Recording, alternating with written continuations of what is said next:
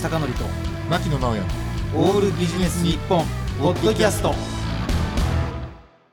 坂口貴則と牧野直哉のオールビジネス日本。本日のゲストは先週に引き続き音楽ライターの原田和則さんです。どうぞよろしくお願いします。よろしくお願いしまます。わはい。それでは改めまして、原田さんをご紹介したいと思います。はい。えっ、と北海道旭川市の生まれで、えー高校ご卒業後に上京し、えージャズ批評誌のですね編集部で働かれて、はい。2000年から2005年まで編集長をお務めになられました。はい。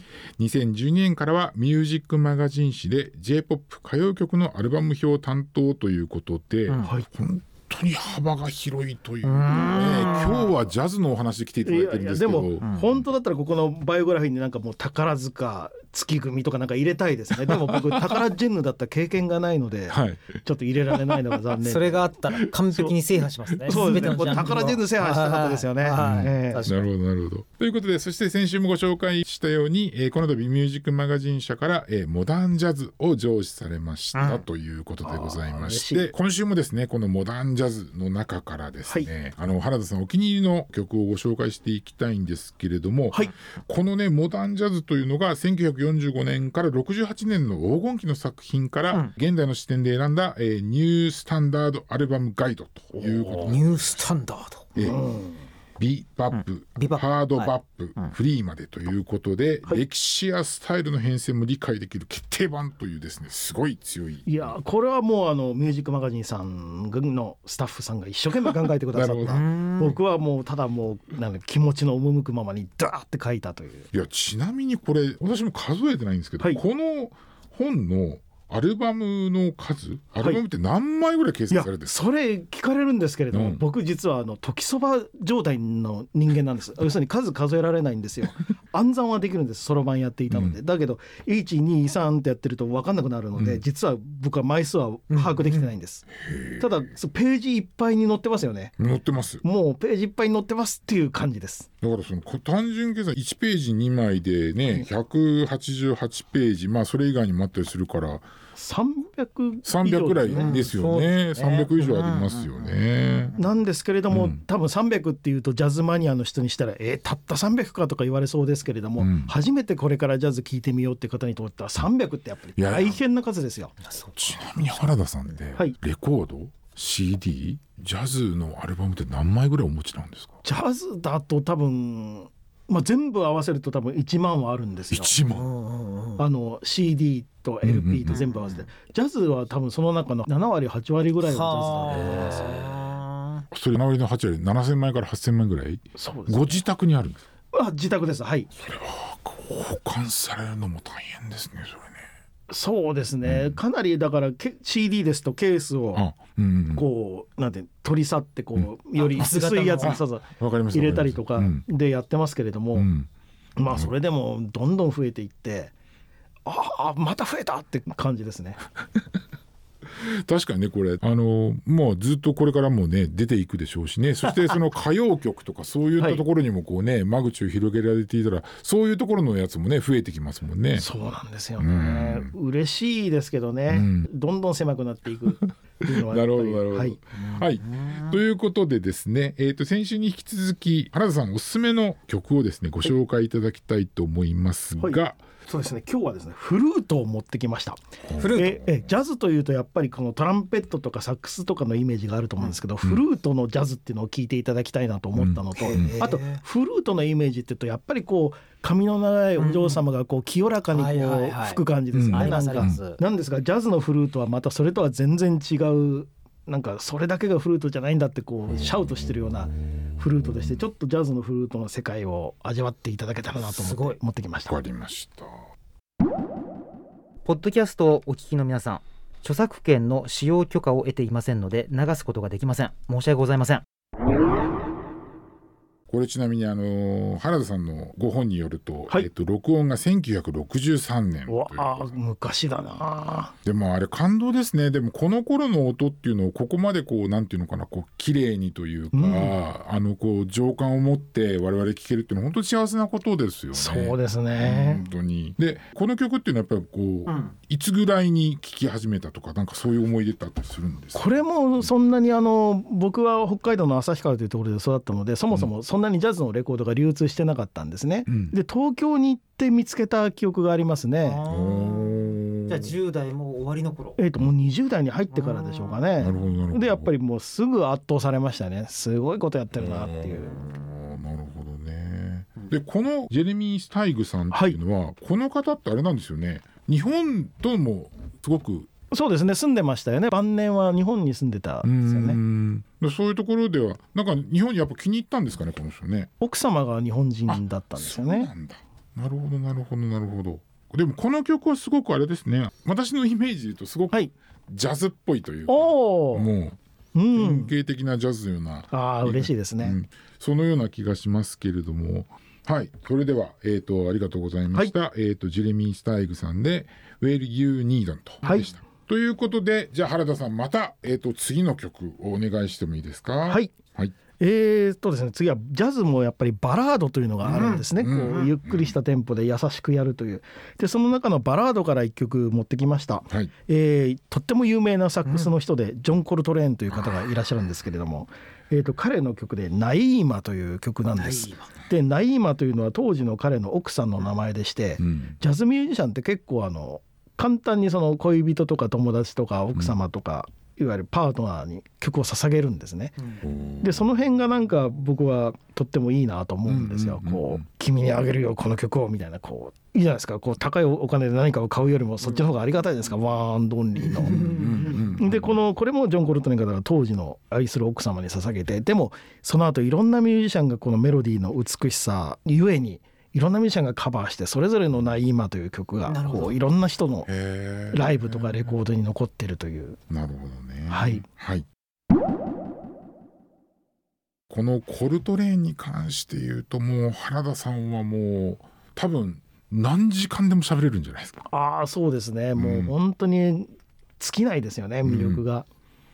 で今回のこのモダンジャズというのが、はい。一応その1945年から69年ということで、でその69年を待たずしてこのコルトレーンさんはお亡くなりになられてるんですよね。そうですね。うんということはまあこのモダンジャズというものを象徴するいわゆるアーティストと言っても。そうでしょうね。必ず5本の指に入るベスト3に入るんでしょうかね、そのくらいのやっぱりすごい人ですよね。うんであの例えばベスト3っていうとこのジョン・コルトレーンさんとあとお二人っていうのあとはチャーリー・パーカー、うんマイルス・デイビスですよね。うんなるほどね。うんでそういったこうコルトレーンさんのその曲なんですけどこれは本当になんかこうこうしっとりしてるというかね、はい。えっと今日あの9月11日でもうそろそろね「あの秋めいて」っていうような、あね、言葉がそうです似合ってくる、えータイミングなんですけれども、まあ、やっぱこれからねこう秋が深まっていく中で秋の夜長をですねすごくなんか飾る曲になるんじゃないかななんてことをイメージしながら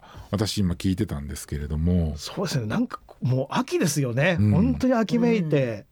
うんうんうん秋の曲だ。秋になんか似合ってる曲だなって。で、まあ、あのそういうあの私は意図があるのかな と思いながらこの選曲を、えー、と聞いてたんですけどそういうわけでもない。そうですね。これ選曲してた時はむちゃくちゃ暑くて もうともう道路が溶けるような時でしたからね。そこまで考えてなかったですけど、うん。結果としてはなんかすごいいい感じになりましたね。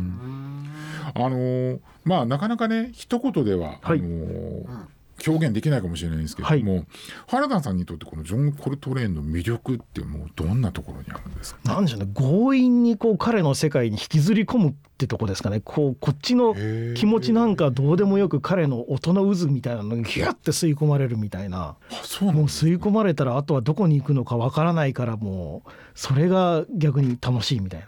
へえなんか今のねあのご紹介いただいた、あのこの「ナイーマ」ってこのはい曲からするとなんとなくこうすごくしっとりした感じがあるんですけれども、やっぱそうじゃないあのこのいわゆるそのバラードじゃないところでそういったことがあるんでしょうかね。そうですね、それもありますしバラード系に関してもこの「ナイーマ」という曲はコルトレーンは実は離婚して次の奥さんと次の奥さんはピアニストだったので一緒に演奏するんですけれども、うん。それでもやるんですよこのナイーマを。い新しい奥さんにピアノを弾かせて、うんそうすると演奏がうんなんていうのこれ4分ぐらいの今日かけたナイーマです、これが十何分に伸びてもうどんどん過激な方向にこれがナイーマかってぐらいぐっちゃぐちゃに崩れていくんですよ。そそれは新しい奥様のやっぱご意向なんですか？いやそれは分かりませんけどね、えーなんかやっぱり複雑な思いはあったと思います。うんっていうのはその2番目の奥さんの名前を付けた曲というのは今のところ発見されてないので。そうその辺になったのかわからないけれどもただもうどんどん演奏が過激になっていって、うん。である意味過激を極めたところで病に倒れてそのジョン・コルトレーンはしまったので。あー。っていうことはやっぱりそういうこうなんですか組み合わせでもやっぱり曲っていうのは全然変わってくるんです変わりますね。本当に変わります。うーん。それがやっぱりジャズの面白さであったりっていうことになるんでしょうね。そうですね。面白いですよね。だから例えば今日は5分だけど、ん。次は例えばあの10分でもできるわけですよジャズミュージシャンっうん。て。それを僕はそこがジャズの面白いところだなと思うんですけれども、うん。逆に言えばそこがいい加減だって思う人もいるでしょうし、いい加減。いいかいいまあほらいやいやジャズ面って基本的にいい加減っていうのが一般的に思われてますもんね。ああ聞きますねそういう話は。ねよくね。えそれは何,、何？音楽業界で言われてる音楽業界ではジャズ面は、うん。あの女とよく寝て適当な人が多いってイメージはあ僕が思ってないですよ。一般的にはそう思ってる人いますよね。昭和とかはそうだったかもしれないですね。はいはい本当へにえそうなのかな。でも原田さんね、こはい。れ僕1950年あたりの本を読むと、はい。ジャズがすごく衝撃を持って受け入れられてると、うん。モダンジャズとかビバップって、うん。うん。でも今の現代人が不幸なのがちょっと有名になりすぎて当たり前と思ってジャズを聴いてる。だからさっき流れた曲もうん。当時聴いたらもうなんか頭脳をこう突き破られるぐらいの衝撃だったのがちょっと今慣れすぎたっていうところがあると思うんですよ。だこれはなんかどうしたらいいですか？じゃあそうか。うん。全部自分の頭をぶん殴って記憶喪失にした上でうん。原田さんの本を買ったらいいんですよね。でゼロから聞く。うわー、そうですね。それはとってもありがたいですありがたいんですか？ありがたいですよ。あただやっぱり原点っていうのは、うん。原点の面白さというか原点のいつまでたっても古典は僕は新鮮だと思うんです、うん。例えばその推しの子とかスパイファミリーとか見て、はいはい。あ漫画いいなアニメいいなって言ってもじゃあ手塚治虫とか藤子不二雄にどっかでやっぱりこう遡るはつながるわけで、だったら手塚や藤子のタイムレスな面白さを知ってほしいっていうのはやっぱり僕の中にありまして、なるほど。やっぱりそういった意味で、うん。モダンジャズって本当にまだまだその2023年に生きる我々だからこそ開けるモダンジャズの扉があるのではないか。あー現代を知ってるがゆえに再解釈できる。タイムマシンに乗るような気持ちでこうヒュンっていくみたいな。なるほど。原田さんじゃああとどういうところから、はい。あのあと入っていったんですか？ジョン・コルトレーンの他には、うん。やっぱりチャーリー・パーカーとかマイルス・デイビスになります？そうですね。まあ好きですからね。僕もチャーリー・パーカーマイルス・デイビス本当に好きですから。うん。だけれどもそのやっぱり開いて初めて聞く方にとっては全部同じだと思いますので知らないという点めっでは。ちゃいい今話ですね、うん。とりあえず知らないんだからそう知らない。ですよ開いたページからまず見ろと。そうあとはなんいいなかあのジャケット写真がかっこいいとかなんか、はいはい。あのなんか何でもいいんですよ。この人かっこよさそうとか、まあどれ聞いてもモダンジャズであることに変わりはないので、うんはい極端な話 Spotify で聴けるからとかでもいいんですね。あもちろんです。Spotify、Apple Music でどれだけ聴けるかというのもその本に書いてありますので、はいはもう入り口はもう何万通りとあると思います。いなるほど。だから先ほどねおっしゃったように、うん。ジャケ写がかっこいいからでよかったそうらすごい選択肢広がりますよね、選択肢広がるしこうこの本をお買い上げいただいて開けたところというような聞き方と、あとね原田さんお願いです、はい。あの今回この「モダンジャズ」という5本の中でご紹介した中で、はい。要はもうジャズこれまで聞いたことありませんっていう人に対してじゃあこっから聞き始めたらっていう何かご提案をいただけたらと思うんですけど提案って可能ですか？どういった提案でしょうねこれから聞いたらいいんじゃない？っていう。うん、それはそうですね。あの非常に難しい例えばその人が吹奏楽ですでにトランペットとかを始めた方でしたらトランペットを聞いてみたらどうですかとかね。ちなみにトランペットだとどんなアルバムがいいですか？なんでしょうね。やっぱりマイルス・デイビスから行ってほしいという気持ちもありますけれども、うん。でもマイルスに行っちゃったら多分その人はもうマイルスにはまっちゃって吹奏楽で譜面見ながら例えば服とかっていうのをやめちゃったらそれはそれでなんか僕は 申し訳ないんですよまさに。クールの誕生みたいそうそうなそう。感じですねまさに聞いた瞬もう間にもうあの自分の感性の赴くままにトランペットやるわっつって、うん。もう吹奏楽やめちゃって、うん。いきなりなんかこうジャズにはまっていくのも僕はそれはあんまりこうどうまずクラシックである意味こうクラシックとか吹奏楽ってすごい重要だと思いますから、そうですねうん。でもあれですよね。多分ジャズやってる演奏されてる方もいわゆるいきなりジャズって方ってあんまりいないんいないですね。そうですよね。いないんですよ。だからその基本というかその部分で例えばその吹奏楽だったりとかクラシックみたいなところがあってのジャズっていうふうになるんですかね。その通りですねそれにあのジャズのために開発された楽器というのはないので全部クラシックのヨーロッパの楽器ですからあ言われてみればそうかそうなんですよねなるほどなるほどな。っていうことはあれなんですねだからあの基本と吹奏楽とかそのクラシックというそのベースがあっての、やっぱりその発展系としてのジャズっていう